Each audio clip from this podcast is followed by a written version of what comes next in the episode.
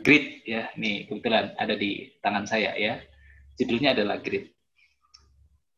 Kalau apa namanya kalau kita mendengar kata grit ya, kita sering kemudian ketukar ya karena kan ada grit yang kemudian artinya adalah unggul. Nah sedangkan grit di sini adalah sebuah ungkapan yang eh, istilahnya kalau di bahasa Indonesia kan itu dekat sekali dengan kata eh, tabah ya. Jadi orang yang punya karakter grit itu adalah orang yang punya karakter ketabahan. Nah buku ini ditulis oleh Profesor Angela Duckworth ya jadi buku tentang pengembangan diri dan saya kira ini salah satu buku yang sangat recommended. Saya rekomendasikan teman-teman semua untuk kemudian membeli dan yang lebih penting adalah membaca ya karena ada sebagian orang yang ketika dia membeli, sudah membeli buku, ketika dia membeli buku seolah-olah dia su, uh, sudah membacanya ya, padahal kan belum.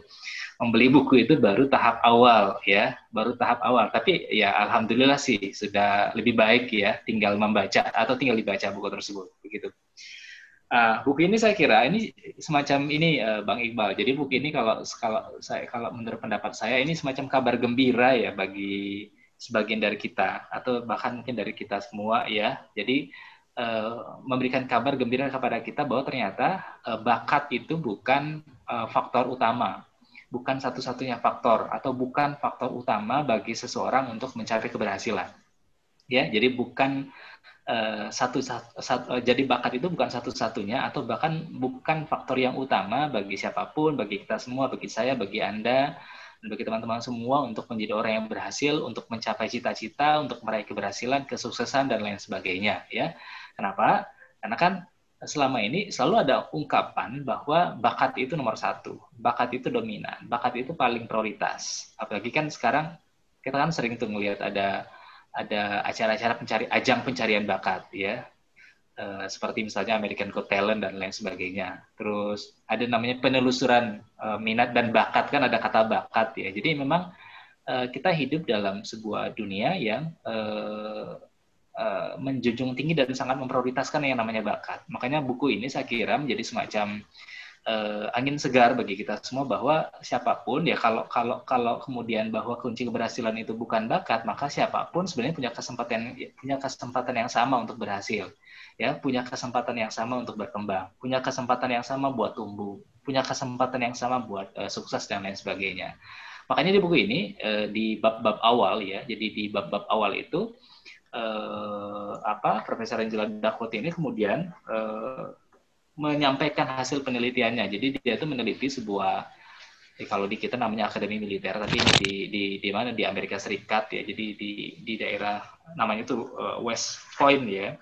Jadi di sana dia menceritakan tentang bagaimana kemudian ternyata di ya Anda bayangkan namanya namanya akademi militer ya. Jadi kan pasti di sana uh, disiplinnya tinggi ya. Dari bangun tidur sampai tidur lagi itu penuh dengan kegiatan, penuh dengan agenda. Yang paling uh, yang paling kita kenal dari dunia militer adalah uh, disiplin yang sangat tinggi. Sehingga kemudian di di di apa West Point itu ternyata banyak yang kemudian berhenti di tengah jalan ya. Yang yang yang mundur di tengah jalan. Padahal ternyata mereka yang mundur ini bukan orang-orang yang sembarangan ya satu ketika mereka berhasil masuk ke West Point itu itu menunjukkan kalau mereka bukan orang sembarangan tetapi uh, ditambah lagi ternyata ketika dilihat mereka-mereka yang mundur ini adalah orang-orang yang ternyata dari sisi nilai uh, akademisnya, dari sisi potensinya, dari sisi keunggulannya uh, tidak bisa dikatakan sebagai uh, sebagai siswa yang yang yang kelas bawah begitu ya. Maksudnya dia punya keunggulan dan lain sebagainya. Tapi ternyata uh, hal tersebut membuat uh, tapi ternyata itu tidak cukup menjadi model bagi mereka untuk menyelesaikan pendidikannya sampai selesai ya sampai kemudian mereka lulus sebagai seorang tentara militer begitu. Nah, uh, Angelo Duckworth juga kemudian melakukan penelitian ada sebuah kompetisi ya di Amerika Serikat itu kompetisi namanya Script National Spelling Bee ya. Jadi meneliti ada lomba ada kompetisi kompetisi mengeja ya. Spelling ya. Jadi kompetisi mengeja. Nah, di kompetisi ini juga Angela Duckworth penulis buku Grit ini juga melakukan penelitian siapa yang kemudian berhasil menang, siapa yang berhasil juara, apa rahasianya, apakah mereka berbakat, apakah cukup karena mereka punya bakat dan lain sebagainya. Jadi ada banyak penelitian. Nah, dan saya kira salah satu kelebihan buku ini adalah karena penulisnya ini adalah seorang uh, akademis, ya, seorang seorang peneliti ya. Jadi tidak tidak tidak hanya berdasarkan asumsi, tapi melalui penelitian-penelitian yang sangat banyak, melalui diskusi-diskusi yang sangat banyak, sehingga kemudian ya saya kira buku ini menjadi sangat layak untuk kita baca, ya sangat layak untuk kemudian kita ambil uh, sesuatu yang positif dari buku ini. Kenapa? Karena tadi ditulis oleh mereka uh, oleh se seorang sosok ya yang memang uh, sangat berkompeten di bidangnya dan dilakukan dengan cara dengan dengan dengan sangat serius. Nah, saya kira begitu ya sebagai pengantar. Jadi sebagai pengantar awal bahwa buku ini um, semacam kabar gembira bagi kita semua ya. Jadi kalau ada yang merasa wah bakat saya apa, saya nggak punya bakat, ya. atau bahkan ada yang mengatakan bahwa uh, saya, saya tidak punya kekurangan, nah, saya, saya kekurangan saya cuma satu, tidak punya kelebihan misalnya kekurangannya. jadi ada uh, jadi kalau kita masih berpikir seperti itu, maka saya kira uh, buku ini semacam membantu kita, mendorong kita bahwa walaupun kita tidak punya bakat atau walaupun kita belum ketemu dengan bakat kita apa, walaupun kita kemudian masih ragu, masih bingung apa bakat kita, apa potensi kita, tapi kalau kita punya karakter grit, kalau ada grit, ada unsur grit dalam diri kita, maka itu menjadi sebuah modal yang sangat e, berharga bagi kita semua untuk menjadi e, orang yang berhasil. Ya dalam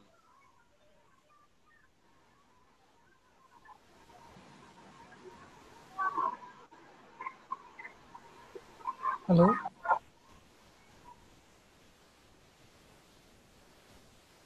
Uh,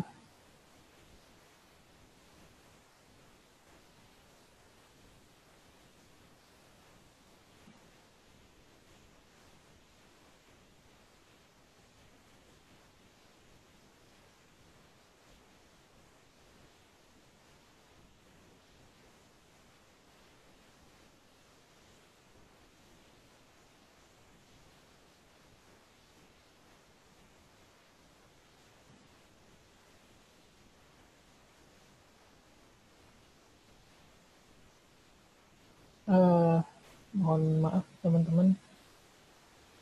Uh, nampaknya coach kita kehilangan kontak ya. Oke. Okay. halo sudah bergabung.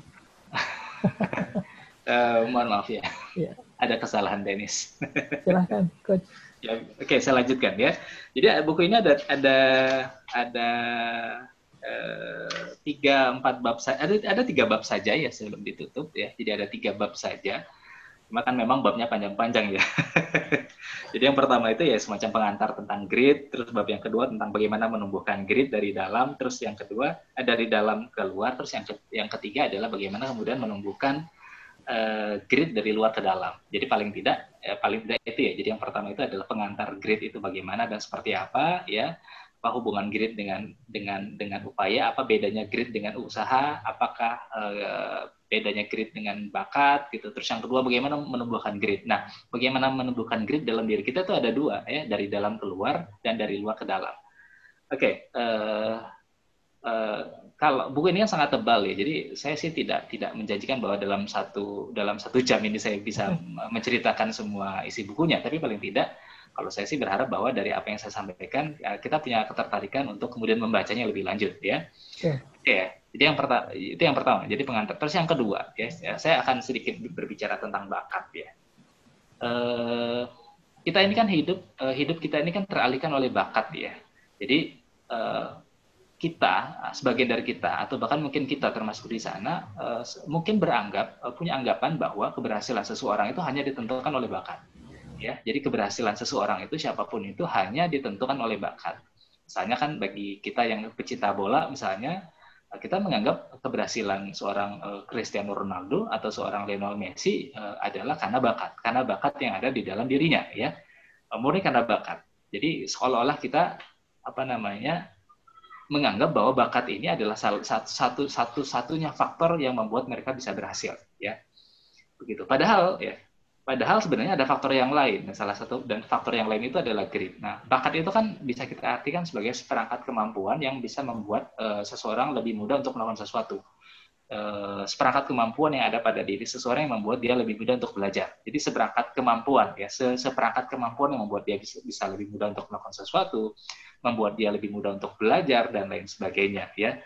Eh, nah itu adalah bakat. Tapi ternyata bakat itu kan bukan faktor satu-satunya ya, bukan faktor satu-satunya. Walaupun mungkin ada anggapan, ada anggapan bahwa bakat itu merupakan ya paling paling walaupun dia mungkin tidak satu-satunya tapi dia paling dominan ya dalam rangka uh, menciptakan dan mempengaruhi keberhasilan dan kesuksesan seseorang begitu. Uh, tapi kan ternyata ada faktor yang lain dan itu dibuktikan oleh oleh oleh siapa oleh Angela Duckworth dalam buku ini. Jadi dia banyak melakukan penelitian. Salah satunya di tadi di di di di, di West Point, di terus di kompetisi tentang mengeja. Dia juga meneliti seorang uh, perenang, ya. Dia juga uh, menguji apa meneliti seorang pemain baseball dan lain sebagainya, ya. Jadi dari hasil penelitian itu dia mengatakan bahwa bakat itu bukan faktor satu-satunya dan bahkan bakat itu sebenarnya tidak dominan. Yang dominan itu adalah grit gitu loh ya great. Nah, tapi kalau berbicara tentang bakat, kita akan sering teralihkan ya, sering teralihkan menganggap bahwa bakat itu satu satunya, ya. Dan bahkan kita senang sekali mengatakan bahwa eh, apa ya, mengatakan bahwa misalnya Messi, Messi hebat, hebat kenapa? Karena bakat. Itu hati-hati loh. Kalau kita kemudian sering beranggapan bahwa bakat itu merupakan faktor di balik keberhasilan seseorang, sebenarnya kalau menurut Angela Duckworth di buku ini orang yang sering sekali menjadikan uh, bakat sebagai alasan, sebagai syarat uh, untuk uh, keberhasilan seseorang, sebenarnya dia sedang mencoba untuk uh, mencari pembelaan, ya, mencari pembelaan agar dia kemudian tidak disalahkan. Maksudnya begini, kalau dia menganggap dia ketemu sama orang, oh kamu luar biasa, kamu memang berbakat, makanya kamu hebat gitu loh. Dia seolah-olah sedang mencari pembelaan bahwa wajar kamu hebat karena kamu punya bakat. Nah, sedangkan wajar saya tidak hebat karena saya tidak punya bakat. Begitu. Jadi Eh, hati-hati loh, ini bisa jadi semacam pembelaan ya, pembelaan bagi sebagian orang bahwa dia dia biasa-biasa saja sampai hari ini, dia dia tidak hebat, dia tidak luar biasa karena seolah-olah dia mau mengatakan bahwa dia tidak berbakat. Ya, tapi kalau dia mengatakan wah kamu hebat karena kamu berusaha, karena kamu bekerja keras. Artinya kalau dia hebat karena bekerja keras, kalau dia hebat karena berusaha, maka pada saat yang sama harusnya dia juga bisa hebat. Kenapa? Karena dia juga harusnya bisa berusaha, ya. Dia juga bisa eh, bekerja keras dan lain sebagainya ya begitu jadi eh, ini ini yang yang perlu kita pahami tentang bakat ya jadi walaupun bakat itu merupakan sebuah keterampilan yang yang yang ada pada seseorang ya seperangkat kemampuan yang ada pada seseorang yang membuat dia kemudian lebih mudah untuk melakukan sesuatu yang membuat dia kemudian eh, lebih mudah untuk belajar dan lain sebagainya. Tapi saya kira ini bukan eh, faktor satu-satunya seperti yang disampaikan oleh Angela Duckworth ya. Bukan bukan faktor satu-satunya ya. Walaupun memang uh, perihal bakat ya, uh, perihal bakat itu kan memang ada orang yang uh, secara genetika dia punya bakat A gitu, sedangkan yang lain punya bakat B, sedangkan yang lain punya bakat C dan lain sebagainya ya. Tetapi lagi-lagi bahwa walaupun kita merasa belum berbakat pada satu bidang, tapi kalau kita punya uh, upaya yang kuat, upaya yang keras, uh, kerja keras dan lain sebagainya, Nah, ini menjadi semacam peluang bagi kita semua atau bagi siapa pun untuk kemudian bisa berhasil. Kenapa? Karena tadi bakat bukan Eh, faktor yang utama, bukan faktor yang dominan, dan bahkan memang bukan menjadi faktor satu-satunya bagi keberhasilan uh, seseorang. Gitu. Lalu pertanyaannya, apa apa uh, di, di, di, di awal di apa di, di, di, di bab awal buku ini juga dibahas tentang uh, mana yang lebih penting, bakat apa upaya ya? Ya tentu karena bukunya tentang grit yang salah satunya adalah tentang kekuatan kegigihan ya. Maka tentu jawabannya kalau kalau kita ditanya mana yang lebih penting apakah bakat apakah upaya maka tentu jawabannya adalah upaya ya. Ini buku ini kan buku yang membahas tentang bagaimana pentingnya sebuah upaya. Jadi hmm. uh, upaya itu menjadi lebih penting. Cuma masalahnya bang Iqbal ya masalahnya adalah walaupun kemudian uh, sebagian besar orang ya meyakini bahwa memang mengatakan secara jujur bahwa upaya itu memang lebih penting dibandingkan bakat, tetapi dalam kesehariannya, dalam dalam kenyataannya sebenarnya mereka secara tidak langsung masih menganggap bahwa eh, bakat itu merupakan sesuatu yang lebih penting dibandingkan eh, kerja keras begitu. Dan salah satunya kan eh, apa namanya terucap ya. Salah satu uh, salah satunya bisa didapatkan ketika misalnya ketika sering kita sering mengucapkan kata amazing ya. Kita ketika mengucapkan kata wah gila wah luar biasa nggak masuk akal gitu loh. Nah, ini kan ini kan ya kita kita senang dengan hal-hal yang begitu. Kita senang dengan hal-hal yang sifatnya amazing. Kita senang dengan hal-hal yang sifatnya miracle ya. Kita senang dengan kata-kata ajaib dan lain sebagainya. Kenapa? Karena uh, uh, ini semacam untuk menutupi antara untuk menutupi bahwa ternyata di balik kata amazing, di balik kata kata uh, ajaib, di balik kata miracle dan lain sebagainya ada kerja keras di situ. Jadi ketidakmampuan kita dan ketidakmauan kita bekerja keras akhirnya kita tutupi dengan sebuah kata yang bernama uh, bakat gitu loh. Jadi tadi balik lagi ke tadi di awal bahwa ini semacam jadi semacam pembelaan bagi kita semua, bagi bagi sebagian orang yang kemudian tidak mau bekerja keras, yang tidak mau apa namanya Eh, bersusah-susah payah gitu loh uh, berakit-rakit ke hulu ya yang ber, dan lain sebagainya ya nah ini dia dia dia dia menutup menutupinya dengan dengan dengan kata bakat. Tapi ini jadi bias sih bias dalam artian walaupun kemudian secara teori dan secara pemahaman dan pengetahuan sebagian besar orang saya kira meyakini bahwa memang bakat itu bukan satu-satunya, bakat itu memang e, tidak lebih penting dibandingkan kerja keras, tetapi dalam kenyataannya sebagian dari kita atau bahkan kita ya masih menganggap bahwa bakat itu e, jadi lebih nomor satu. Makanya kan kita lebih senang dengan uh, dengan orang yang berbakat. Ada sebagian orang yang lebih senang dengan orang yang berbakat dengan dibandingkan orang yang bekerja keras. Itu penelitian yang disampaikan oleh itu penelitian yang uh, yang disampaikan oleh seorang peneliti juga namanya Chia Jung Sai ya. Itu dibahas di buku ini. Di situ disebutkan bahwa uh, dia meneliti apa pemusik, dia meneliti para uh, profesional. Ternyata di penelitian itu dan dibahas oleh Angela Duckworth di sini disebutkan bahwa di penelitian itu sebagian orang masih masih masih lebih memilih yang berbakat dibandingkan yang bekerja keras. Jadi para ada sebagian pemusik ketika ditanya kamu lebih suka pemusik yang berbakat atau pemusik yang kerja keras, dia lebih suka dengan pemusik yang berbakat. Uh, lebih suka uh, pekerja yang berbakat atau pekerja yang yang bekerja keras, dia lebih suka dengan mereka yang uh, berbakat dibandingkan bekerja keras. Nah itu itu bias yang ada di masyarakat sebagian dari masyarakat kita. Ya, walaupun kemudian ya secara teori, ya saya kira uh, semua di antara kita tentu sudah memahami bahwa upaya itu lebih lebih penting ya. Upaya itu lebih baik lebih lebih bagus lebih baik lebih penting dibandingkan uh, dengan bakat. Tapi bukan berarti bakat tidak penting sama sekali. Tidak ya tetapi ketika bakat itu dominan sangat dominan maka kita seolah-olah kemudian menganggap bahwa bakat itu uh, selaras dengan pencapaian jadi kalau bakatnya hebat maka pencapaiannya akan hebat jadi kalau kita kemudian sangat sangat apa ya sangat sangat menjunjung tinggi bakat, maka nanti akan sebuah timbul sebuah atau muncul sebuah anggapan yang kurang tepat dalam diri kita bahwa bakat itu sama, eh, sama dengan pencapaian. Jadi eh, bakat itu selaras dengan pencapaian. Nah, ini akan menjadi masalah kalau kemudian ketika di lapangan kita ternyata bertemu dengan hal-hal yang lain bahwa ternyata bakat itu tidak selamanya selaras se, se, se, sebanding ya selaras ya searah dengan pencapaian. Jadi belum tentu orang yang punya bakat besar pencapaiannya uh, besar juga gitu loh. Makanya dalam dunia sepak bola, saya sering sekali uh, memberikan contoh ini di, di, di dalam pelatihan-pelatihan yang saya berikan. Mourinho itu pernah bilang seperti ini. Uh, dia punya pemain yang pernah dia latih, namanya uh, saya lupa. Dia pemain pernah di Liverpool, pernah di Manchester City, pernah di Inter Milan, orang Itali, kulitnya hitam. Siapa ya? Oh ya Balotelli. Balotelli. Balotelli. Nah, Balotelli kalau kata Mourinho salah salah seorang pemain sepak bola yang sangat berbakat yang pernah dia temukan selama dia menjadi seorang pelatih. Ya, selama dia menjadi seorang pelatih, seorang Mourinho pernah mengatakan bahwa Balotelli adalah salah seorang pemain yang berbakat yang pernah dia temukan. Tetapi kan kita lihat pencapaian Balotelli hari ini ternyata tidak sebanding dengan bakat besar yang dia punya, ya. Tidak sebanding dengan bakat besar yang dia miliki. Harusnya kalau memang dia dianggap sebagai pemain yang sangat berbakat, maka harusnya dia menjadi pemain yang sangat berprestasi, ya. Bisa menyaingi paling tidak bisa menyaingi Ronaldo atau bisa menyaingi uh, Lionel Messi. Tapi kan ternyata enggak, ya. Uh, Balotelli termasuk pemain yang dalam tanda kutip ya karirnya enggak enggak bagus-bagus amat ya dia sering kali pindah klub hari ini eh, tahun ini musim ini di di di uh, pernah di Liverpool pernah di Manchester City pernah di Inter Milan pernah di AC Milan kalau tidak salah pernah di Liga Prancis dan lain sebagainya. Jadi memang dia akhirnya eh, bakat yang dia miliki tidak tidak sebanding dengan pencapaian yang dia dapatkan begitu.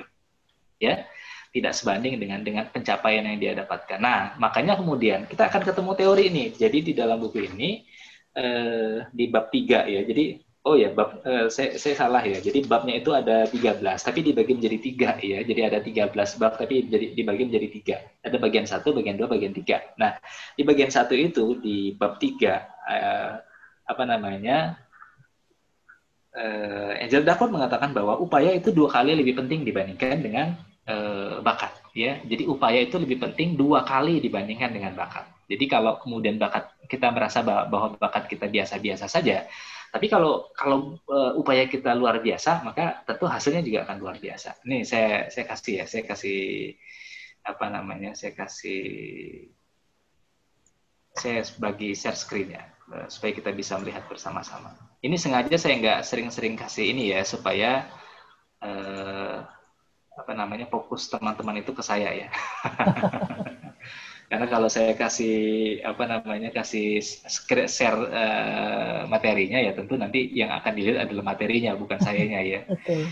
Uh, di YouTube juga nanti yang akan muncul adalah uh, materinya bukan bukan yang ngomong ya. Oke, okay, ini ya. Jadi usaha itu dua kali lebih penting. Kenapa? Ini teori yang disampaikan oleh uh, Angel Duckworth. Di buku ini dia menyebutkan bahwa kalau kita mau punya skill yang bagus, kalau kita mau punya skill yang luar biasa, maka ada dua yang harus kita punya, usaha dan bakat.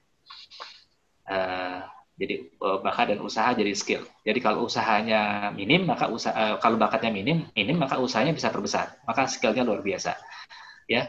Jadi kalau ada dua orang, jadi maka dari teori ini bisa bisa ada kemungkinan orang yang dua orang yang dua orang yang satu bakatnya biasa-biasa saja, yang satu bakatnya luar biasa bisa jadi skillnya sama. Kenapa? Karena yang bakatnya luar biasa Eh, misalnya usahanya juga biasa-biasa saja, sedangkan yang bakatnya biasa-biasa saja, maka usahanya luar biasa. Maka boleh jadi nanti uh, sangat mungkin bahwa nanti skillnya uh, akan sama ya, skillnya akan sama. Jadi kalau kemudian Anda tidak berbakat, Bang Iqbal tidak berbakat, saya tidak berbakat, tapi kita menyenangi satu bidang. Jadi kita menyenangi satu bidang tertentu, misalnya sepak bola ya. Uh, tapi kita tidak berbakat, tapi kita senang dengan bidang itu, ya sangat menyenangi, sangat berminat di situ. Nah, karena kita kerja keras, boleh jadi kemudian kita akan mempunyai skill yang sama dengan orang yang punya bakat di sana. Makanya nanti kan akan ketemu sama dua orang. Dua orang yang skillnya sama, yang satu eh, karena dia berbakat, nah yang satu karena dia eh, apa berlatih, gitu belajar. Jadi eh, skillnya akan sama. Nah itu langkah satu kata Angela Duckworth. Langkah dua ternyata enggak tidak berhenti di di di di, di langkah satu, tapi ada juga langkah uh, dua sebentar. Saya ada juga namanya langkah uh, dua ya. Ini langkah duanya gitu. Muncul nggak? Nggak ya? Belum ya? Muncul. Muncul uh, nah, yes. Uh, nah ini langkah dua ya. Jadi tadi kan skill ya tadi kan langkah satu dari langkah, langkah satu ini kan uh, yang uh, ketika kita uh, misalnya bakat kita biasa-biasa saja tapi usaha kita luar biasa maka nanti akan ketemu dengan skill. Nah ternyata di langkah yang kedua uh, udah ketemu skill ternyata usaha muncul lagi, upaya muncul lagi di sini gitu loh untuk menjadi orang yang berprestasi. Jadi kalau dengan dengan usaha kita punya skill, nah dengan usaha pula kita kemudian punya prestasi. Jadi dua kali di sini kita ketemu dengan usaha atau dengan upaya atau dengan hmm. ikhtiar bakat itu cuma muncul di awal. Bakat itu adalah sesuatu yang tadi ya seperangkat kemampuan yang membuat kita mudah untuk melakukan sesuatu ya, lebih mudah untuk melakukan sesuatu. Makanya kemudian jadi skill-skill tertentu gitu. Uh, nah, setelah kita punya skill-skill tertentu, untuk menjadi orang yang berprestasi, uh, bakat itu relatif uh, tidak dibutuhkan lagi. Yang dibutuhkan adalah usaha. Makanya di sini saya, uh, uh, Profesor Angel dapat mengatakan bahwa usaha itu dua kali lebih penting dibanding uh, dua kali lebih penting dibandingkan bakat. Kenapa? Karena dua kali muncul di langkah satu sama di langkah yang kedua. Ya, jadi kalau bakat itu munculnya hanya sekali, bagaimana uh, dia uh, apa ya? Uh, Eh, menjadi semacam bahan dasar dari sebuah eh, bahan dasar untuk menjadi sebuah skill, tapi ketika dia sudah punya skill, maka dia dia juga membutuhkan usaha untuk menjadi orang yang berprestasi. Nah, dari sini kita kan dapat dapat dapat bisa memahami bahwa kalau kita hanya berhenti pada bakat nih Bang Iqbal, hanya berhenti pada bakat saja ya, maka mungkin kita adalah orang yang punya skill. Yeah. Tapi belum tentu kita menjadi orang yang berprestasi. Hmm. Nah ini yang yang yang perlu ditegak, yang yang sangat ditegaskan oleh oleh oleh Angela Dahu uh, Angela Dahu dalam buku ini bahwa kita jangan sampai tertipu atau terlena ya, mungkin bahasanya bukan tertipu kali ya, ya terlena dengan bakat ya. Jadi menganggap bahwa kita orang yang berbakat sehingga kemudian dia kita tidak terbiasa untuk berikhtiar, tidak terbiasa untuk berupaya sehingga kemudian bakat ini eh, apa namanya jalan hidup kita hanya sebatas orang yang kemudian punya skill punya skill saja, tapi hmm. setelah kita punya skill, kita nggak punya sesuatu yang kemudian bisa kita banggakan atau kita tidak punya prestasi-prestasi yang bisa, bisa membuat kehidupan kita bisa um, menjadi lebih baik. Jadi eh, saya kira ini Bang Iqbal yang yang menjadi sangat penting ya eh, apa namanya bagi kita semua, bagi teman-teman semua bahwa eh, bagaimana kemudian eh, usaha itu menjadi sangat penting sekali ya. Usaha itu menjadi sangat penting sekali dan dia bisa mengatakan bahwa uh, Angel mengatakan bahwa karena sangat pentingnya itulah kemudian dia menganggap uh, bakat, uh, usaha itu lebih, uh, lebih penting dua kali dibandingkan dengan bakat gitu loh dua kali lebih penting dibandingkan dengan dengan bakat ya Nah, kita masuk ke, ke grid nih. Terus apa grid? Apa grid itu kan ketabahan ya kalau dalam ungkapan bahasa kita. Tabah ya. Jadi orang yang grid itu adalah orang yang tabah. Uh, tabah ya. Tabah itu kalau di sini disebutkan uh, dia merupakan gabungan antara passion dan kegigihan ya. Gabungan kalau di sini kekuatan passion dan kegigihan. Ya gigi tidak tidak tidak pantang tidak mudah menyerah ya, tidak mudah putus asa dan lain sebagainya uh, mampu untuk menghadapi tantangan dan lain sebagainya ya. Begitu. Nah grit nah grit itu ada dalam diri kita. Jadi grit grit ini ketabahan ya. Ketabahan kegigihan dan lain sebagainya ya. Nah tapi ternyata uh, ada akan muncul satu pertanyaan. Apakah apakah orang yang terbiasa bekerja keras? Apakah orang yang terbiasa uh, orang yang gigi otomatis adalah orang yang grit? Ternyata syaratnya itu tidak hanya dia bekerja keras syaratnya itu tidak hanya bahwa dia nanti akan akan uh, terbiasa berusaha tapi ada salah satu ada poin lagi namanya konsistensi. Hmm. jadi konsistensi. Jadi bang iqbal kalau ada orang yang bekerja keras tapi hari ini dia bekerja keras uh, di bidang A, besok dia bekerja keras di bidang B, besoknya lagi dia bekerja keras di bidang C, maka dia tidak bisa dikatakan sebagai orang yang punya karakter grit. Kenapa? Karena dia bekerja kerasnya berubah-berubah. gitu loh. berubah-berubah. Ya, makanya kan di buku ini uh, menarik ya di buku ini ternyata ada semacam uji ya. Jadi ada semacam uji sederhana bagi uh, bagi pembaca apakah karakter grit dia itu sudah muncul atau tidak pada dirinya. Ya, Eh, saya termasuk yang kemudian uh, menguji hasil hasil uh, menguji ada ada menguji diri di sini. Apakah kemudian saya masuk kategori orang grade-nya besar menengah atau kecil? Hasilnya ya saya nggak kasih tahu ya rahasia ya. Gitu nah ada dua poin penting yang diuji. Yang pertama apakah kita kemudian terbiasa bekerja keras? Yang kedua apakah kemudian kita orang yang konsisten? Nah ternyata banyak orang yang yang terbiasa bekerja keras tapi dia tidak konsis ya tidak konsisten dengan dengan bidang dengan dengan bidang-bidang yang dia tekuni. Nah ini yang menjadi PR ya jadi PR kita semua. Nah maka eh, kemudian eh, di, di di pengantar grid ini kemudian apa namanya Angela Dakota itu kan kemudian membagi ya. Banyak orang ada orang yang eh, terbiasa bekerja keras tapi cita-citanya ganti. Maka orang seperti ini nggak nggak grid orangnya hari ini dia bercita-cita A, besok dia bercita-cita B, besok lagi dia bercita-cita C. Maka orang-orang seperti ini bisa dikatakan sebagai orang yang, yang uh, karakter gridnya belum belum dominan, belum maksimal. Kenapa? Karena dibuktikan bahwa dia masih ini masih gonta-ganti nih uh, Bang Iqbal, masih ganti-ganti ya. Hari ini cita-cita A, besok cita-citanya B, besok lagi cita-citanya C. Hari ini ngerjain A, besok ngerjain B, besok ngerjain C. Tapi memang dia bekerja keras.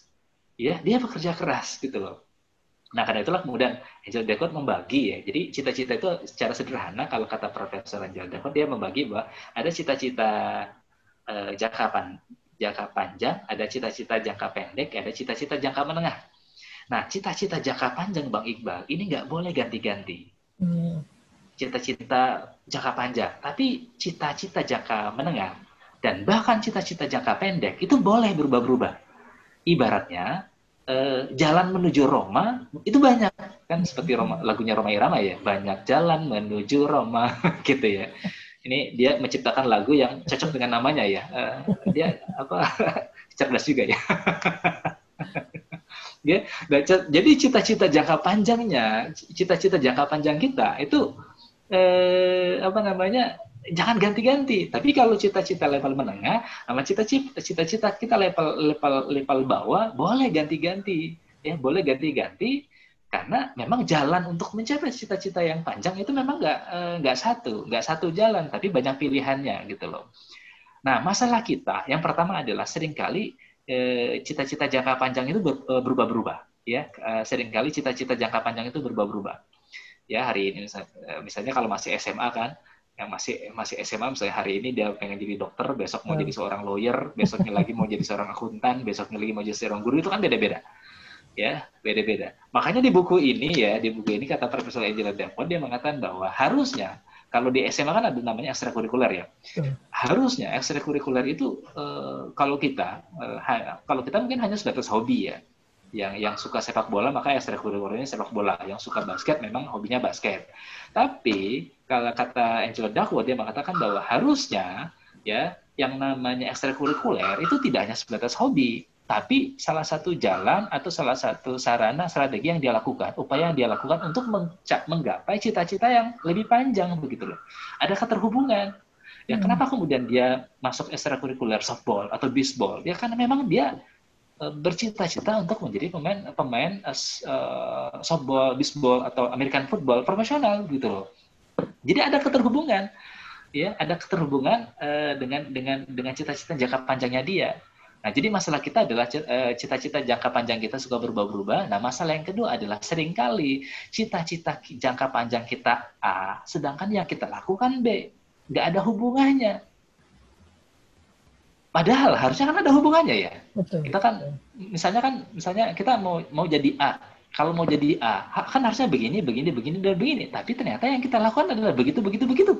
Padahal kita harusnya begini, tapi kita begitu kan gitu. Masalah kita kan masalah kita yang kedua ya begitu. Jadi eh, ada ketidakterhubungan ya, ada, ada ketidakterhubungan dengan apa yang kita lakukan hari ini dengan dengan apa yang yang yang ingin kita dengan apa yang yang yang yang ingin kita dapatkan di masa yang akan datang gitu loh. Jadi masalah yang kedua tadi kita sering kali mengganti cita-cita jangka panjang ya ganti-ganti terus yang kedua adalah apa yang kita lakukan tidak ada hubungannya. Nah, maka yang paling baik kata Angela Dakota adalah yang pertama tadi cita-cita jangka panjang itu tidak boleh berubah. Ya kalaupun berubah eh, itu pun juga eh, dalam waktu yang cukup lama atau ya memang setelah diperjuangkan semaksimal mungkin ya. Nanti yang pertama cita-cita jangka panjang tidak boleh berubah. Yang kedua, apa yang dia lakukan. Jadi cita antara jangka pendek, jangka menengah dan jangka panjang itu ada hubungan. Ya, ya sama seperti ya kalau uh, dia mau jadi seorang dokter, tapi kuliahnya di Fakultas Hukum itu kan nggak nyambung ya. Ya, eh, itu kan tidak nyambung. Kenapa? Karena memang antara uh, kalau cita-cita jangka cita-cita jangka pendek itu kan Bang Iqbal uh, nama lainnya adalah apa yang kita lakukan hari ini. Ya, apa yang kita lakukan hari ini? Jadi kalau misalnya eh, makanya orang seorang pemimpi itu adalah kalau dia masih bermimpi kalau dia pengennya A, tapi yang dia lakukan masih B. Nggak ada hubungan sekali, ada hubungan sama sekali, tidak bisa mengantarkan dia pada A. Gitu. Nah ini unsur yang kedua, Bang Iqbal dari grit. Jadi yang yang pertama tadi adalah upaya, usaha, kerja keras, ikhtiar, hmm. ya. Maka yang kedua, uh, unsur yang kedua dari grit adalah konsistensi konsistensi antara cita-cita jangka panjang dengan cita-cita jangka menengah dan cita-cita jangka pendek. Nah, kalau dua itu ada pada diri kita, maka mudah-mudahan uh, unsur grit itu ada ada ada pada ada pada diri kita, ya. Jadi kita terbiasa bekerja keras, kita terbiasa uh, berupaya, berusaha, berikhtiar, ya tidak mudah menyerah ketika kita ketika kita apa jatuh kita bangkit lagi, ketika kita jatuh kita bangkit lagi, ya. Begitu maka kita kita punya satu unsur ya, punya satu unsur. Tapi yang kedua, unsur yang kedua ini adalah kita tidak uh, konsisten dengan apa yang kita lakukan hari ini, ya. Tidak berubah-berubah, ya. Uh, tidak ganti-ganti. Misalnya saya hari ini sebagai seorang trainer uh, sudah ya kurang lebih sudah 11 tahun menekuni menekuni profesi sebagai seorang trainer secara profesional ya 11 tahun ya betul bahwa selain trainer saya punya pekerjaan-pekerjaan yang lain ya tetapi saya masih uh, mencoba untuk tetap fokus ya selama kurang lebih 11 tahun ini uh, untuk tetap menjadi seorang atau mem memaksimalkan uh, ikhtiar-ikhtiar sebagai seorang uh, trainer. Nah, makanya mudah-mudahan ini salah satu indikasi uh, grit itu ada, ada ada pada diri saya nih Bang Iqbal ya. Bahkan ini ada contoh menarik nih Bang Iqbal ya, ada oh. contoh menarik di buku itu disebutkan ada seorang Tom Sipar usianya 42 tahun. 42 tahun itu di tahun 87 ya. Jadi 42 tahun di tahun 87 kalau sekarang udah tua banget ya. Dia ini profesi dia ini adalah seorang pelempar bola. Ya, seorang pelempar bola. Nah, uh, uh, teman-teman bisa bayangkan, tuh, uh, dia ini dia ini adalah pelempar bola dalam uh, bisbol ya, bisbol atau softball ya, bisbol ya dalam dalam dalam olahraga yang Kalau kalau di Indonesia kasti ya. Tugasnya melempar bola. Tapi ternyata kita melihatnya, kita memandangnya hanya hanya sebatas melempar bola. Tapi ternyata eh, ketika diteliti oleh seorang Angela Duckworth, dia mengatakan bahwa ternyata walaupun cuma melempar bola, dan tanda kutip cuma melempar bola, tetapi untuk melempar bola itu dia dia uh, dia menentukan mempengaruhi apa yang dia makan mempengaruhi pola hidup dia jadi apa yang dia makan jam berapa dia tidur jam berapa dia bangun bagaimana dia tidur apa yang dia lakukan selama dia bangun ya itu itu mempengaruhi. Jadi dia dia dia akan melakukan semua aktivitas yang membuat dia semakin bagus dalam melempar bola. Dan dia akan meninggalkan semua aktivitas yang membuat dia tidak maksimal dalam melempar bola. Nah itu yang saya maksud. Ada keterhubungan. Makanya kata si Tom Siever ini mengatakan bahwa kalau seandainya uh, agar uh, kalau seandainya uh, berjemur di musim panas itu membuat saya membuat aktivitas saya melempar bola semakin maksimal, maka saya akan berjemur. Gitu loh. Jadi dia akan menghubungkan yang menghubungkan antara dengan antara aktivitas yang dilakukan sekarang yang yang yang sekarang yang jangka pendek dengan jangka menengah dan jangka panjang. Jadi ada keterhubungan dia. Eh, jadi ada ada ada ada konsistensi. Makanya grid itu adalah tentang bagaimana mempertahankan cita-cita pada level puncak dalam jangka waktu yang lama ya gitu. Makanya kita jangan sampai kemudian uh, bercita-cita A ya cita-cita jangka panjang kita A tetapi apa yang kita lakukan uh, tidak tidak akan membawa kita pada A. Maka uh, bisa dikatakan bahwa tidak kita belum punya uh, karakter grid dalam diri kita. Kenapa masih ada masih ada inkonsistensi dalam dalam dalam apa yang kita lakukan ya? Begitu ya. Jadi Tadi di awal Bang Iqbal saya katakan bahwa bakat penting, tapi ternyata ada yang lebih penting dibandingkan bakat, yaitu upaya, ikhtiar, ya, salah satu unsur dalam grid, bahkan dia lebih penting, dia eh, dua kali lebih penting dibandingkan bakat. Tapi ternyata ikhtiar saja tidak cukup, kata Angela Duckworth. Ada yang ada yang yang, yang juga diperlukan agar agar karakter grid itu ada dalam diri kita, yaitu konsistensi. Bagaimana kita bisa mempertahankan antara cita-cita mempertahankan dan mempertahankan cita-cita jangka panjang dan menyesuaikan antara cita-cita jangka panjang kita dengan jangka menengah dan jangka pendek gitu. Masih ada waktu Bang Bang atau gimana nih ceritanya? Ya mungkin uh, sekitar 5-10 menit lagi Coach. Oke, okay, oke. Okay. Kita masuk ke bapak yang ke, ke, ke bagian yang kedua ya. Jadi uh, itu itu pertama yang dijelaskan sama Angela Duckworth ya. Ini ada ada dua bagian. Terus ada bagian yang kedua yaitu bagaimana menumbuhkan menumbuhkan men, e, menciptakan karakter grit itu dalam diri kita. Nah, biasanya kalau dalam uh, sesi materi-materi pelatihan yang saya uh, uh, apa sampaikan, sering sekali memang pertanyaan sering sekali pertanyaan yang yang ditanyakan adalah tentang how to-nya ya, tentang bagaimananya ya tentang tentang how to-nya atau tentang bagaimana. Nah ini yang kedua. Jadi yang kedua ini adalah tentang bagaimana kita, bagaimana kita bisa menemukan karakter grit dalam diri kita. Yang pertama ada empat ada empat ya kata Angel Dakwat. Yang pertama adalah uh, uh, kita harus mengetahui apa minat kita. Yang kedua kita harus berlatih. Yang ketiga kita harus punya tujuan. Yang dan yang keempat ada harapan di situ. Jadi yang pertama mengenali apa minat kita. Yang kedua kita uh, berlatih dengan maksimal. Terus yang ketiga kita mempunyai tujuan. Dan yang keempat adalah kita punya harapan. Ada harapan ya, punya ada harapan. Yang pertama adalah minat ya. Begitu. Jadi minat. Tadi kan apa apa apa pentingnya minat ya dalam dalam grid. Tadi kan di awal saya mengatakan bahwa Angel Dakot mengatakan bahwa uh, salah satu unsur dari grid itu adalah konsistensi. Nah, bagaimana caranya supaya kita bisa konsistensi? Nah, salah satu faktor yang bisa membuat kita bisa konsisten dengan apa yang kita lakukan adalah minat. Ya, minat gitu loh. Minat. Lalu kalau begitu apakah kita harus beraktivitas sesuai dengan minat, apakah kemudian kita harus beraktivitas sesuai dengan apa yang kita suka atau sesuai dengan passion kita.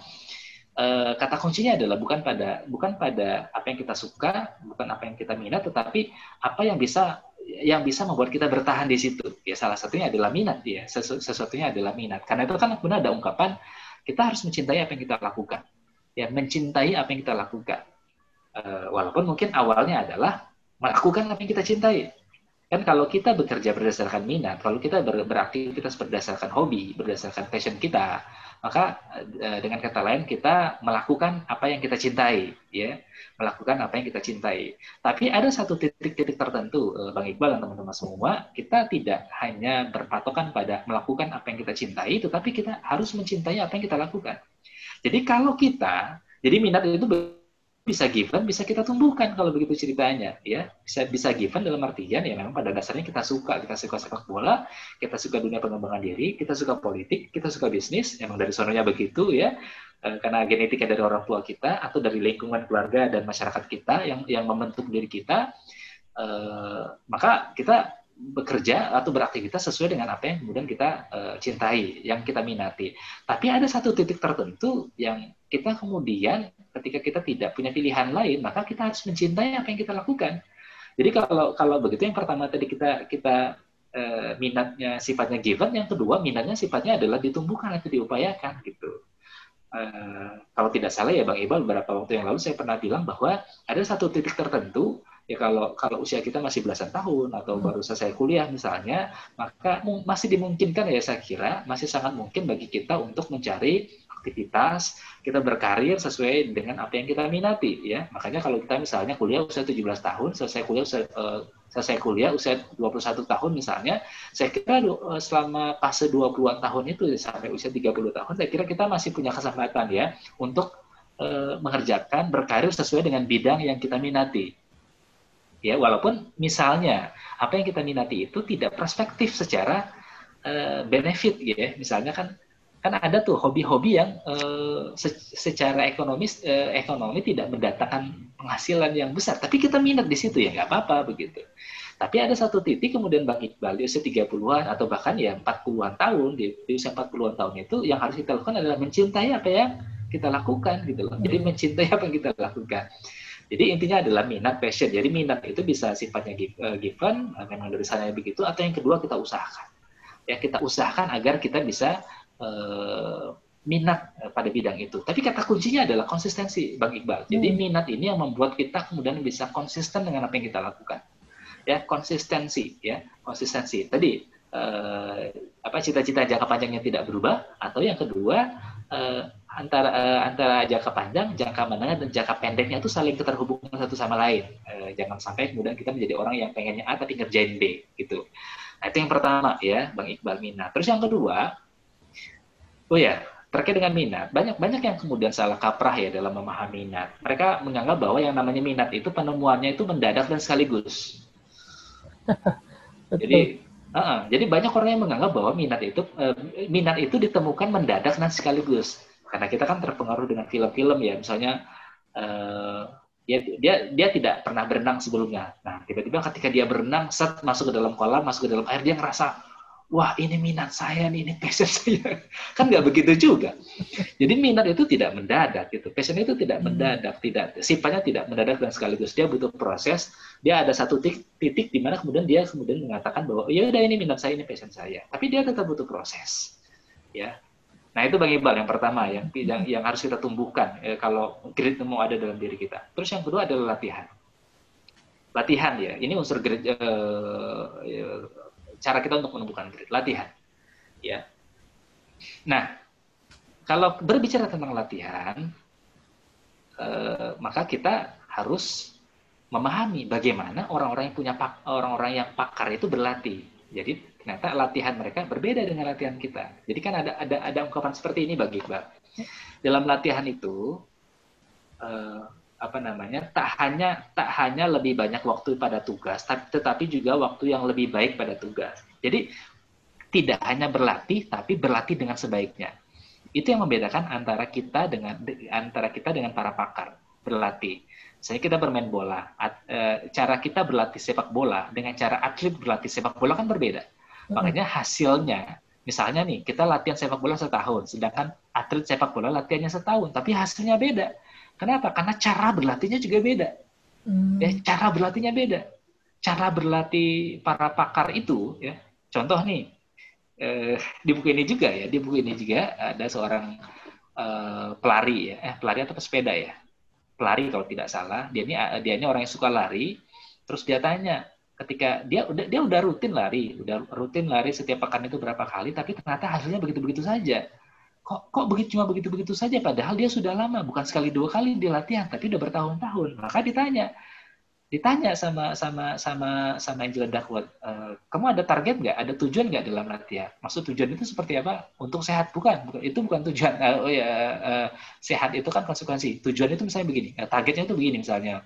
Hari ini kecepatan hari ini misalnya dalam dalam waktu satu jam berapa jarak yang mau kita tempuh? Maka uh, bulan depan dalam satu jam berapa jarak yang mau kita tempuh? Uh, jadi ada ada target-target. Nah, dia tanya, saya nggak ada target, saya lari-lari aja gitu loh. Terus yang kedua, kamu punya pelatih nggak? Ada nggak orang yang memberi kamu feedback atau umpan balik? Nggak ada, nggak ada mentor, saya nggak ada pelatih, nggak ada coach, gitu loh. Jadi latihannya biasa-biasa saja, makanya makanya wajar kalau hasilnya biasa-biasa saja, gitu loh. Hmm. Makanya dalam dalam dalam dalam grid ini kata Angela Duckworth, latihan kita juga harus luar biasa, latihan kita harus beda. Makanya kemudian ada empat sih syaratnya itu. Yang pertama punya target, punya target yang khusus spesifik ya, ya punya target yang khusus atau spesifik ini menarik bang Iqbal ya. ya hmm. Ini yang sering yang sering uh, sering uh, salah kaprah juga ya. Banyak orang sebagai trainer, misalnya saya sebagai trainer, latihan latihan untuk menjadi seorang trainer itu dengan cara menjadi, dengan cara mengisi training salah. Hmm. Latihan mengisi training itu bukan mengisi training. Mengisi training itu adalah justru untuk melihat hasil dari latihan dia. Misalnya deh dia mau dia trainer pemula. Ya dia trainer pemula maka dia menjadikan eh, kesempatan dia ngisi training sebagai latihan enggak. Justru kesempatan dia ngisi training itu untuk melihat evaluasi dari latihan dia selama ini. Nah latihannya bagaimana? Latihan latihan trainer latihan ngisi training itu macam-macam. Spesifik misalnya hari ini dia belajar tentang bagaimana uh, me, me, me, memfleksibelkan melenturkan rahang. Besok atau minggu, satu minggu lagi dia dia berlatih tentang pernapasan ya. Hmm. terus sebulan lagi dia uh, berlatih tentang uh, apa namanya uh, body language dan lain sebagainya. Kan beda-beda gitu loh. Jadi ada ada tujuan ada target yang spesifik gitu loh. Nah itu cara cara cara berlatih yang serius terus yang kedua ya konsentrasi dengan upaya penuh terus yang ketiga ada umpan balik yang segera dan informatif jadi ada umpan balik yang segera dan informatif Nah ini yang yang yang yang sangat diperlukan juga nih Bang Iqbal. Ada umpan balik, makanya di sini perlu coach, perlu mentor. Sekali bermain Tyson itu juga butuh seorang coach. Sekali ber uh, Cristiano Ronaldo, Lionel Messi yang sekarang lagi lagi heboh nih Lionel Messi kan gara-gara uh, ribut ya ribut dengan Ronald Koeman ya dengan pelatih barunya ya. Uh, apa namanya dia ribut dan katanya dia mau uh, mau apa mau mau apa keluar ya mau keluar yeah. dari Barcelona. Uh, tapi rahasia kita aja bal. Saya uh, sebagai orang yang tidak begitu menyukai Messi sih senang-senang aja dengan situasi Messi sekarang ya Iya. Wah, pada banyak nih fansnya nih. mohon maaf kepada fansnya Barca sama fansnya Messi. Saya lebih suka Madrid dan saya lebih suka Ronaldo ya. Saya lebih suka Madrid dibandingkan Lionel Messi dan saya juga lebih suka uh, saya lebih suka Madrid dibandingkan Barcelona dan saya lebih suka uh, Ronaldo dibandingkan Lionel Messi ya. Jadi mohon maaf kepada para pendukung Barcelona dan Lionel Messi. Harus kena serang nanti. Iya iya. Jadi begitu bang. Jadi umpan balik ada feedback gitu loh. Jadi sekali Lionel Messi, eh, siapa lagi? Ya orang-orang hebat lah. Makanya kan eh, dulu ketika saya ikut ikut apa namanya ikut NLP eh, Neuro Linguistic Program jadi atlet-atlet seperti Henry Agassi gitu atlet, atlet eh, apa namanya tenis ya itu juga punya pelatih. Dan bahkan para presiden para uh, presiden-presiden Amerika capres-capres uh, dan presiden-presiden di Amerika itu juga punya punya punya mentor yang akan melihat ya yang akan memberikan feedback yang akan memberikan masukan dan lain sebagainya. Begitu Nah, terus yang keempat pengulangan dan perenungan dengan perbaikan. Nah, itu cara berlatihnya para pakar ya. Nah, dan ini adalah faktor yang kedua. Jadi uh, latihan tapi latihan yang berbeda dengan dibandingkan yang biasanya. Tapi kalau makanya kalau latihan kita cuma tiap pagi lari ya paling untuk sebat, uh, sebatas sehat. Makanya kalau hasilnya begitu-begitu aja, kecepatannya begitu-begitu aja, ya jarak tempuhnya begitu-begitu aja ya wajar karena latihannya biasa-biasa saja. Jadi kalau ada dua orang yang berbeda dalam waktu yang sama, misalnya sama-sama setahun berlatih, tapi yang satu berlatih dengan empat cara tadi, yang satu berlatih dengan cara yang biasa-biasa saja, maka hasilnya tentu juga akan berbeda, Bang Iqbal. Mm-hmm. Jadi itu yang yang itu yang tadi ya minat ya tadi minat, yang kedua adalah latihan. Nah, yang ketiga cara menumbuhkan grit dalam diri kita adalah punya tujuan. Nah, eh, menarik ya eh, punya tujuan ini Bang Iqbal. Jadi kalau soal kita begini, eh, kalau kita hanya beraktivitas hanya sebatas bahwa kita senang dengan aktivitas itu, itu kan dalam tanda kutip ya. Ini kalau kata kalau kata Angela Duckworth, dalam tanda kutip seolah-olah kita itu jadi hedon ya orangnya. Ya. Kok kita hanya bekerja untuk sesuatu yang kita sukai saja.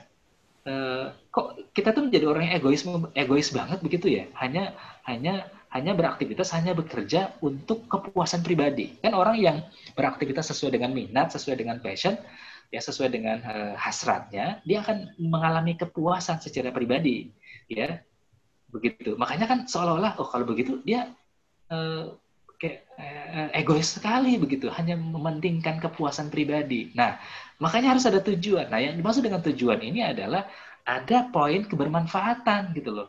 Ada poin kebermanfaatan yang harus kita dapatkan.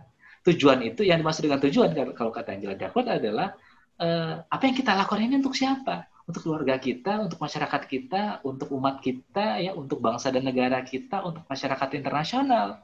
Jadi dari sini poin yang ketiga ini kita harus juga sudah harus uh, memikirkan ini. Jadi kalau kalau aktivitas kita tidak hanya untuk kepentingan uh, kepuasan pribadi, Bang Iqbal, maka kita tentu akan lebih bersemangat. Karakter grit itu juga akan lebih muncul dalam diri kita.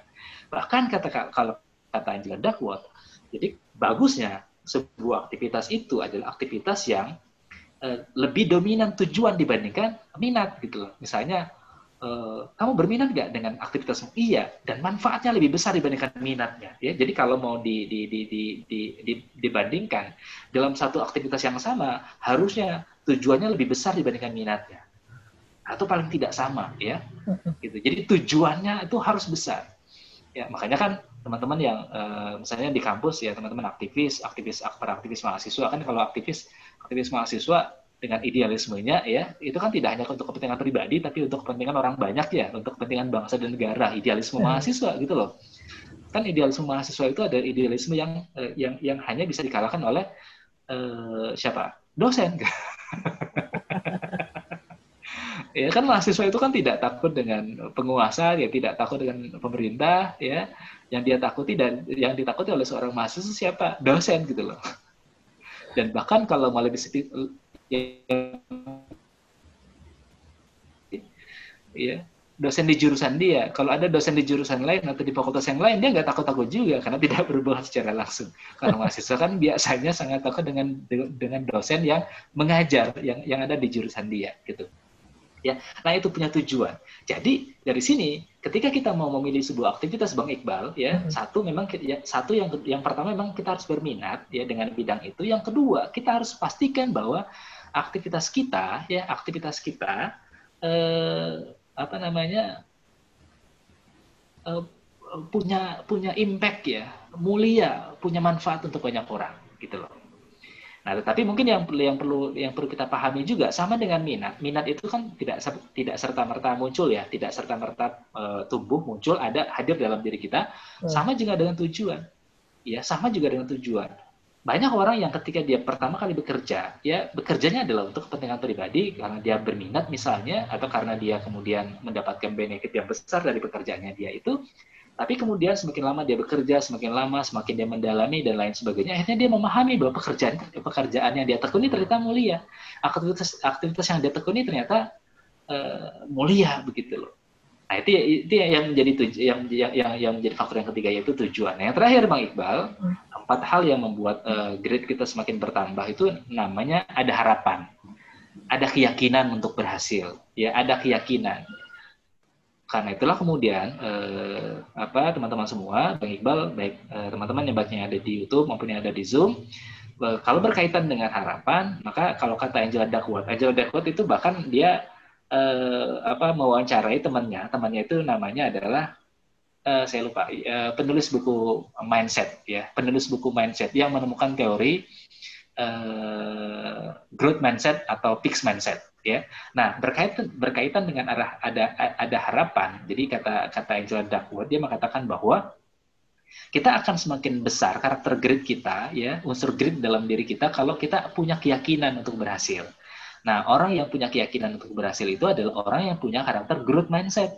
Orang yang ketika dia gagal, dia tetap optimis ya. Dia orang-orang yang karakter growth mindset itu kan dia optimis, dia yakin berhasil, dia tidak menganggap kegagalan itu sebagai sebuah uh, Eh, kegagalan itu bukan bukan eh, tanda bahwa dia tidak mampu. Kegagalan itu bukan bukan eh, bukan batas dari kemampuan dia. Jadi kalau orang fix mindset akan beranggapan bahwa kegagalan itu merupakan batas dari kemampuan. Nah tapi kalau orang yang growth mindset dia menganggap bahwa ke, ke, kegagalan itu merupakan sebuah tanda atau sebuah kode feedback bahwa dia hanya cuma salah jalan bukan masalah kemampuan cuma masalah salah jalan nah itu yang dimaksud dengan karakter growth mindset jadi uh, ada harapan. Jadi kalau dia uh, yakin dia akan berhasil, ya, maka dia akan lebih punya, dia akan lebih tangguh, dia akan lebih konsisten. Kenapa? Karena dia yakin berhasil. Tapi mereka yang tidak yakin kalau dia akan berhasil, yang pesimis, ya, yang ragu, maka dia tidak akan serius bekerja keras dan dia juga tidak akan konsisten. Nah, begitu Bang Iqbal. Jadi karakter grit yang ada dalam diri kita itu bisa kita kembangkan dari dalam dari dalam ya. Kalau kemudian kita yang pertama tadi kita menemukan minat kita apa ya, kita bisa mencintai kita bisa mencintai apa yang kita lakukan. Terus yang kedua kalau kita kemudian berlatih secara serius ya, berlatih secara sungguh-sungguh dan berbeda dengan cara orang lain berlatih, jadi tidak iseng, tidak gabut ya. Terus yang ketiga, uh, yang kita lakukan adalah kalau kita punya tujuan ya uh, punya tujuan bahwa uh, kita kontekstualisasikan bahwa apa yang kita lakukan itu itu akan sangat bermanfaat untuk orang orang banyak akan sangat mulia. Dan yang keempat kalau kemudian kita punya keyakinan punya harapan untuk berhasil. Nah kalau empat ini ya empat ini ada dalam diri kita ada menjadi karakter kita maka growth itu growth itu akan muncul ya dalam diri kita ya. Makanya itu itu bagian yang kedua di buku ini ya bagian kedua yaitu bagaimana cara menumbuhkan grit dari uh, dalam diri kita masih ada satu bagian lagi Bang Iqbal, tapi saya kira uh, ini menjadi tugas teman-teman semua untuk uh, menyelesaikannya. Ya, ada banyak contoh ya yang bisa kita ambil uh, inspirasinya, ya, yang kita bisa dapatkan hikmahnya, ya. Tapi yang jelas dari buku ini saya merasa bahwa pada akhirnya semua orang itu punya peluang yang sama untuk berhasil, ya. Jadi walaupun dia berbakat, walaupun dia tidak, walaupun dia belum menemukan bakatnya, walaupun dia anak orang kaya, walaupun dia anak orang yang biasa-biasa saja, ya jadi dia punya kesempatan yang sama untuk berhasil ya. Selama eh, karakter grit itu ada dalam diri dia, ada ada dalam dirinya dan karakter grit itu juga ternyata bisa ditumbuhkan yaitu dengan cara yang pertama kita menemukan minat kita apa, terus yang kedua dengan ya tadi memperbanyak latihan, latihan, latihan dan dan latihan, terus yang ketiga tadi dengan uh, apa namanya uh, mempunyai tujuan yang uh, jelas ya. Maksudnya tidak hanya untuk bukan hanya buat kita saja tapi juga buat orang lain ya. Uh, orang buat orang tua buat keluarga buat masyarakat buat umat manusia dan lain sebagainya. Terus yang ketiga ada karakter uh, growth mindset dalam diri kita sehingga kemudian kita yakin ya punya keyakinan. Kita uh, ada harapan untuk untuk berhasil. Karena orang kalau sudah tidak yakin bahwa dia berhasil dia akan nggak akan akan serius ya kita itu akan sungguh-sungguh untuk menyelesaikan sebuah aktivitas, menyelesaikan sebuah uh, pekerjaan kalau uh, kita yakin ada harapan untuk berhasil gitu. Begitu Bang Iqbal ya uh, yang bisa saya sampaikan. Jadi, Bang Iqbal silakan diambil. Ini jujur uh, sangat bahasanya sangat membumi gitu ya coach ya sangat memang benar-benar sesuai sekali dengan realitas sehingga mudah-mudahan ini baik teman-teman di YouTube maupun di Zoom ini bisa uh, apa namanya uh, mengambil ya intisari dari buku Grit dan bahkan membaca tadi yang mendalami. Uh, karena memang ada yang terputus ya coach ya kayaknya di bagian tiga ya belum selesai ya. Oh iya jadi menarik. Sengaja itu. Nah coach uh, sambil menunggu pertanyaan teman-teman nih coach uh, hmm. mungkin uh, ini juga mungkin mewakili teman-teman kali ya. Uh, tadinya saya ingin bertanya posisi passion dan minat kita terhadap sesuatu ternyata posisinya ada di malah yang pertama ya dari proses grid itu untuk mencari grid. Nah, eh, yang pengen saya tanyakan itu, coach, eh, kalau letak dari motivasi sendiri itu di mana, coach? Atau eh, apa namanya motivasi dari dalam diri kita? Apakah itu untuk menghasilkan grid itu itu penting atau posisinya di mana, coach, untuk eh, motivasi diri begitu? Oke. Okay. Uh, baik, masih Bang Iqbal. Uh, ada satu pertanyaan juga tuh ya di uh -uh. di di Zoom. Tapi nanti dua. saya jawab dulu ya. Dua coach, dua. Oh, dua ya. Nanti saya jawab dulu ya. Jadi motivasi itu motivasi itu kalau menurut saya itu ada di di poin yang keempat tadi ya. Hmm. Uh, hope, harapan. Jadi tadi kan gini, harapan itu kan keyakinan ya, keyakinan untuk berhasil. Nah, keyakinan untuk berhasil itu uh, apa berangkat dari uh, apa namanya tadi uh, growth mindset ya, growth mindset. Ini teman-teman kalau mau lebih lengkap tentang growth mindset dan fixed mindset nanti bisa baca buku judulnya Mindset. Ini kalau tidak kalau tidak salah Bang Iqbal nanti juga kita akan bedah buku juga tuh. Mindset itu salah satu list buku yang mau kita bedah yang mau kita bahas ya. Jadi mindset, mindset ya. Nah motivasi itu di situ ya. Jadi uh, growth mindset orang yang punya motivasi adalah orang yang tadi punya growth mindset. Growth mindset itu adalah orang yang ketika dia gagal dia akan bangkit. Hmm. Yang yang ya, yang dia menganggap bahwa kegagalan itu bukan bukan eh, batas dari kemampuan, tapi kegagalan itu adalah sebuah feedback bahwa jalan yang dilakukan tidak tepat sehingga dia harus cari jalan yang lain. Nah orang yang growth mindset juga adalah orang yang uh, apa namanya orang yang yang yang menganggap bahwa uh, setiap orang itu bisa berubah, setiap orang itu punya punya punya kesempatan untuk berubah. Jadi kalaupun hari ini dia biasa-biasa saja, maka belum tentu besok dia biasa-biasa saja. Nah orang yang fixed mindset, orang yang beranggapan bahwa hari ini dia pinter, maka 10 tahun lagi dia pinter, enggak, ternyata beda. Ya dan saya membuktikannya di usia saya yang sekarang, di usia saya sekarang yang ke berapa nih?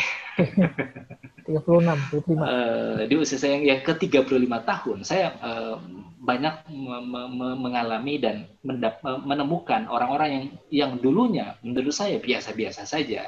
Saya punya teman SD, saya punya teman SMP, saya punya teman SMA, saya punya teman kuliah yang menurut saya dulunya biasa-biasa saja, tapi sekarang dia luar biasa.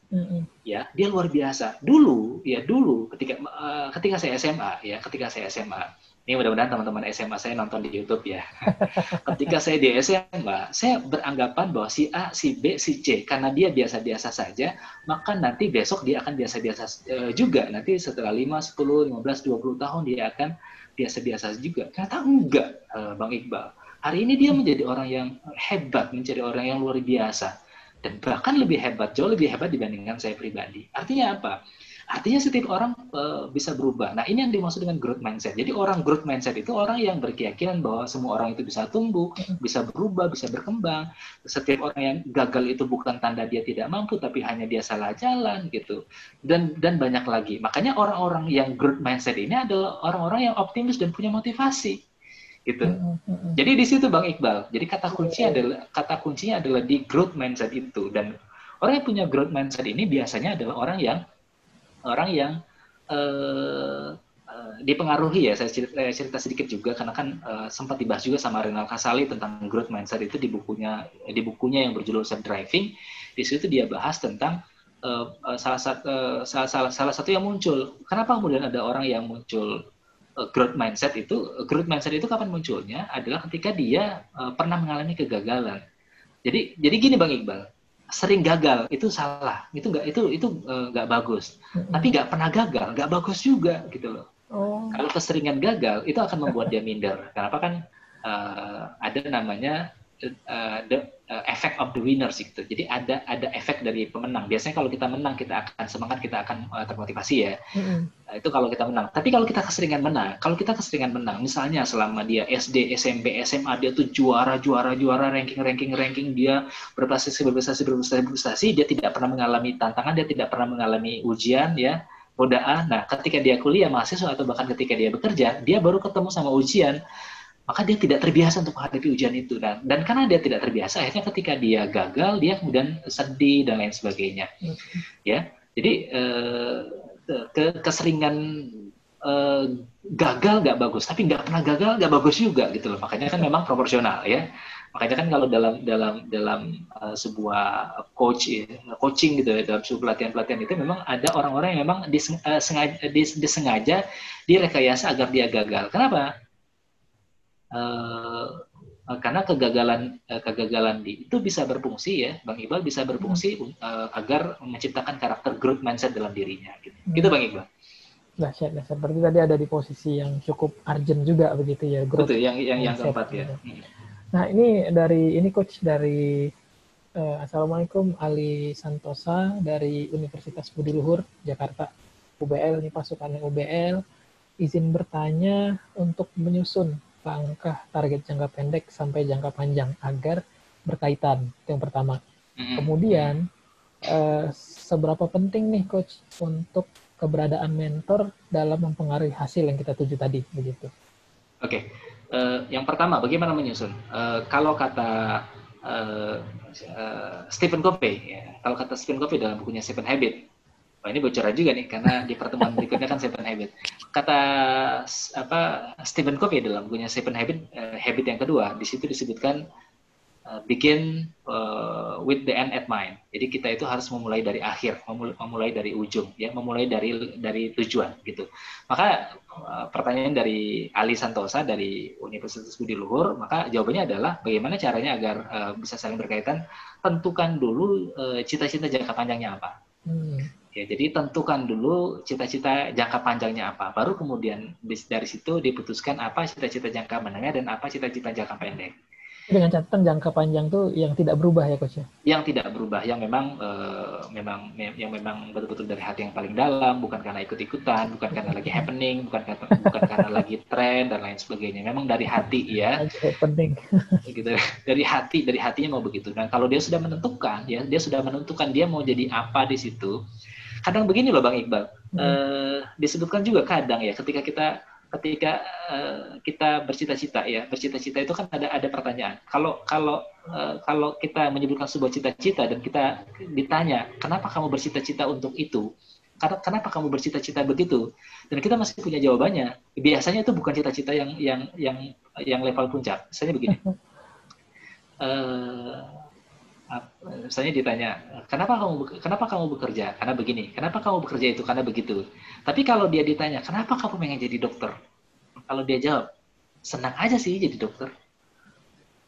Uh, mungkin itu itu memang bawaan dari karena kan begini minat passion itu kan sesuatu yang kadang kala tidak bisa dijawab ya. Kenapa sih kita berminat main sepak bola? Kenapa sih kan kalau ditanya kenapa sih? Eh, kalau saya ditanya kenapa sih berminat eh, dalam dunia public speaking? Ya kalau dijawab ya senang aja sih. Gitu loh. Ya senang aja. Nah boleh jadi itu yang bisa kita jadikan sebagai patokan dalam um, menentukan apa cita-cita uh, puncak kita ya. Jadi kalau ditanya kenapa mau jadi seorang lawyer? Senang aja sih gitu loh. Jadi ada ada senang aja. Tapi uh, senang yang dari dari hati yang paling dalam ya bukan senang-senang sebatas angin lalu ya yang hari ini senang besok udah nggak senang lagi gitu loh. Yeah. Jadi kalau istilah anak muda jangan seperti cita monyet yang yang yang yang masih ya belum serius dan lain sebagainya. Jadi tentukan cita-cita jangka panjang baru kemudian disesuaikan jangka menengah dan jangka pendeknya apa. Gitu loh. Jadi ini yang penting banget ini Bang Iqbal jangan sampai hmm. antara yang antara antara apa, apa yang kita lakukan hari ini jangan sampai tidak ada hubungan dengan apa yang akan kita lakukan mendatang nah, gitu loh. Itu tuh. iya, gitu loh. Itu yang pertama. Terus yang kedua tadi pertanyaan adalah seberapa penting uh, keberadaan seorang mentor. Saya ingin mengatakan bahwa melihat bahwa seorang Lionel Messi, Ronaldo, Mike Tyson gitu, itu punya mentor, punya pelatih. Maka saya bisa mengatakan bahwa penting sekali, penting banget kita mempunyai seorang coach, seorang mentor. Kenapa? Karena dia mereka-mereka ini akan melihat perkembangan kita. Kadang ya kita itu kalau di kalau diminta untuk menilai diri sendiri, kita ini eh, terlalu ada dua kemungkinan. Kalau nggak dia pede banget, maka dia underestimate banget kita kan kalau menilai diri kita kadang tidak tepat ya. Harusnya nilai kita 7, tapi kita nilainya 9. Nah, ini orangnya pede banget ya. atau atau yang kedua, nilainya 7 tapi dia menilai dirinya 5. Nah, ini underestimate. Nah, kita butuh orang lain gitu, orang lain yang bisa menilai kita secara objektif ya. Ya kalau memang nilai kita 7, dia akan bilang kita 7. Kalau nilai kita 9, dia akan bilang kita 9. Ya kalau nilai kita 5, dia akan bilang kita 5. Nah, itu yang dimaksud dengan seorang mentor coach. Maka itu sangat penting sekali ya. Nah, coach itu tidak memang tidak harus orang yang memang profesinya adalah coach dan mentor, enggak gitu loh. Coach mentor itu bisa orang tua, bisa saudara, bisa abang, bisa teman gitu loh. Bisa bisa bisa siapa pun. Cuma memang ya bedanya bedanya ya kalau coach atau mentor itu adalah orang tua atau saudara atau teman kadang kala mereka juga tidak punya ilmunya gitu loh. Makanya di situ kita membutuhkan mentor atau coach yang memang profesional. Saya ingat deh uh, Alibaba, eh Jack Ma ya. Hmm. Jack Ma pernah bilang bahwa di usia di usia 30-an tahun harusnya kita itu ngikut orang.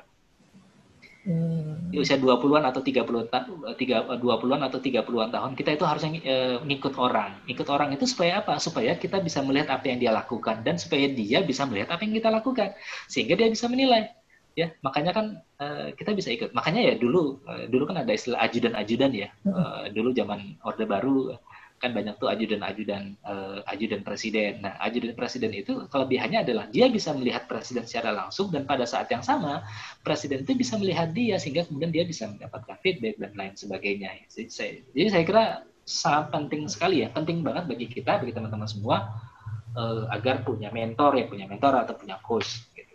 Begitu Bang Iqbal. Uh, dahsyat sekali ya sebenarnya. Gak terasa sebenarnya kita sudah hampir satu setengah jam nih coach. Oh begitu ya? Iya karena memang uh, waktu kita terbatas teman-teman mohon maaf sekali lagi teman-teman yang ada di YouTube maupun yang ada di Zoom banyak sebenarnya pertanyaan uh, nanti mungkin bisa melalui uh, grup di komunitas atau mungkin nanti bisa melalui Japri melalui WA pribadi saya begitu nanti akan disampaikan kepada Coach Aang. Uh, Coach sebelum kita tutup mungkin uh, ada closing statement terkait dengan uh, bedah buku kita kali ini terkait dengan grip. Kita persilakan Coach beberapa saat. Oke, okay. uh, eh, makasih Bang Iqbal. Jadi terkait dengan code eh, tadi kan di awal saya bilang bahwa ini adalah kabar gembira ya bagi kita semua bahwa uh, uh, apa bakat itu bukan satu-satunya, bukan satu-satunya, bukan satu-satunya faktor, uh, bukan juga faktor yang paling dominan bagi diri kita, bagi teman-teman semua untuk menjadi orang yang berhasil, untuk menjadi orang yang sukses ya, untuk menjadi orang berhasil, menjadi orang sukses. Ternyata faktor yang uh, tidak kalah penting dan bahkan lebih penting ya kalau kata Angela Duckworth dalam buku ini adalah grit. Eh, nah, salah satu yang menarik ya karena eh, bagi kita sebagai seorang aktivis, eh, bagi teman-teman sebagai seorang aktivis mahasiswa, ternyata kan ada poin tujuan tadi saya bahas bahwa ternyata ketika kita menjadikan aktivitas kita untuk orang banyak ya, untuk orang yang untuk untuk tujuan yang sangat-sangat mulia, ternyata itu juga akan mendorong kita punya karakter grit dan itu akan membuat kita juga akan semakin berhasil. Makanya tidak salah kalau kemudian Eh, kita mulai berpikir tentang apa yang ingin kita berikan. Ini ini kan kalau begitu kan kita bisa mengatakan bahwa ini adalah kontribusi kita untuk umat manusia. Ini kontribusi kita untuk bangsa dan negara. Ini kontribusi kita untuk agama, ya. Jadi dengan memperbesar, memperbanyak dan uh, menentukan apa kontribusi kita atau apa yang kita lakukan untuk apa uh, untuk hal-hal yang sangat mulia. Nah, saya, saya kira ini menjadi kata kunci bahwa ini akan mendorong kita untuk semakin uh, besar karakter grit dalam diri kita. Dan kalau karakter itu semakin besar dalam diri kita, uh, semakin dominan dalam diri kita, maka tentu uh, peluang atau harapan bagi kita untuk berhasil juga akan semakin besar. Ya, begitu Bang Iqbal. Ah, siap sekali. Terima kasih Coach Aang Kunaifi sudah memberikan ya, uh, pencerahannya kepada kita. Mudah-mudahan mendapatkan insight baru bagi teman-teman juga. Insya Allah uh, stay terus di channelnya kita karena nanti akan banyak juga bersama Coach Saang banyak buku-buku yang akan kita bahas terkait dengan self improvement. Begitu. Terima kasih sekali lagi Coach Saang ya, sudah bersama kita, teman-teman yang ada di YouTube dan maupun yang ada di Zoom. Kita ucapkan terima kasih. Uh, mungkin uh, cukup sekian ya kita pertemuan hari ini dan mohon maaf jika ada kesalahan. Saya akhiri. Uh, Assalamualaikum warahmatullahi wabarakatuh. Waalaikumsalam warahmatullahi wabarakatuh. Assalamualaikum warahmatullahi wabarakatuh.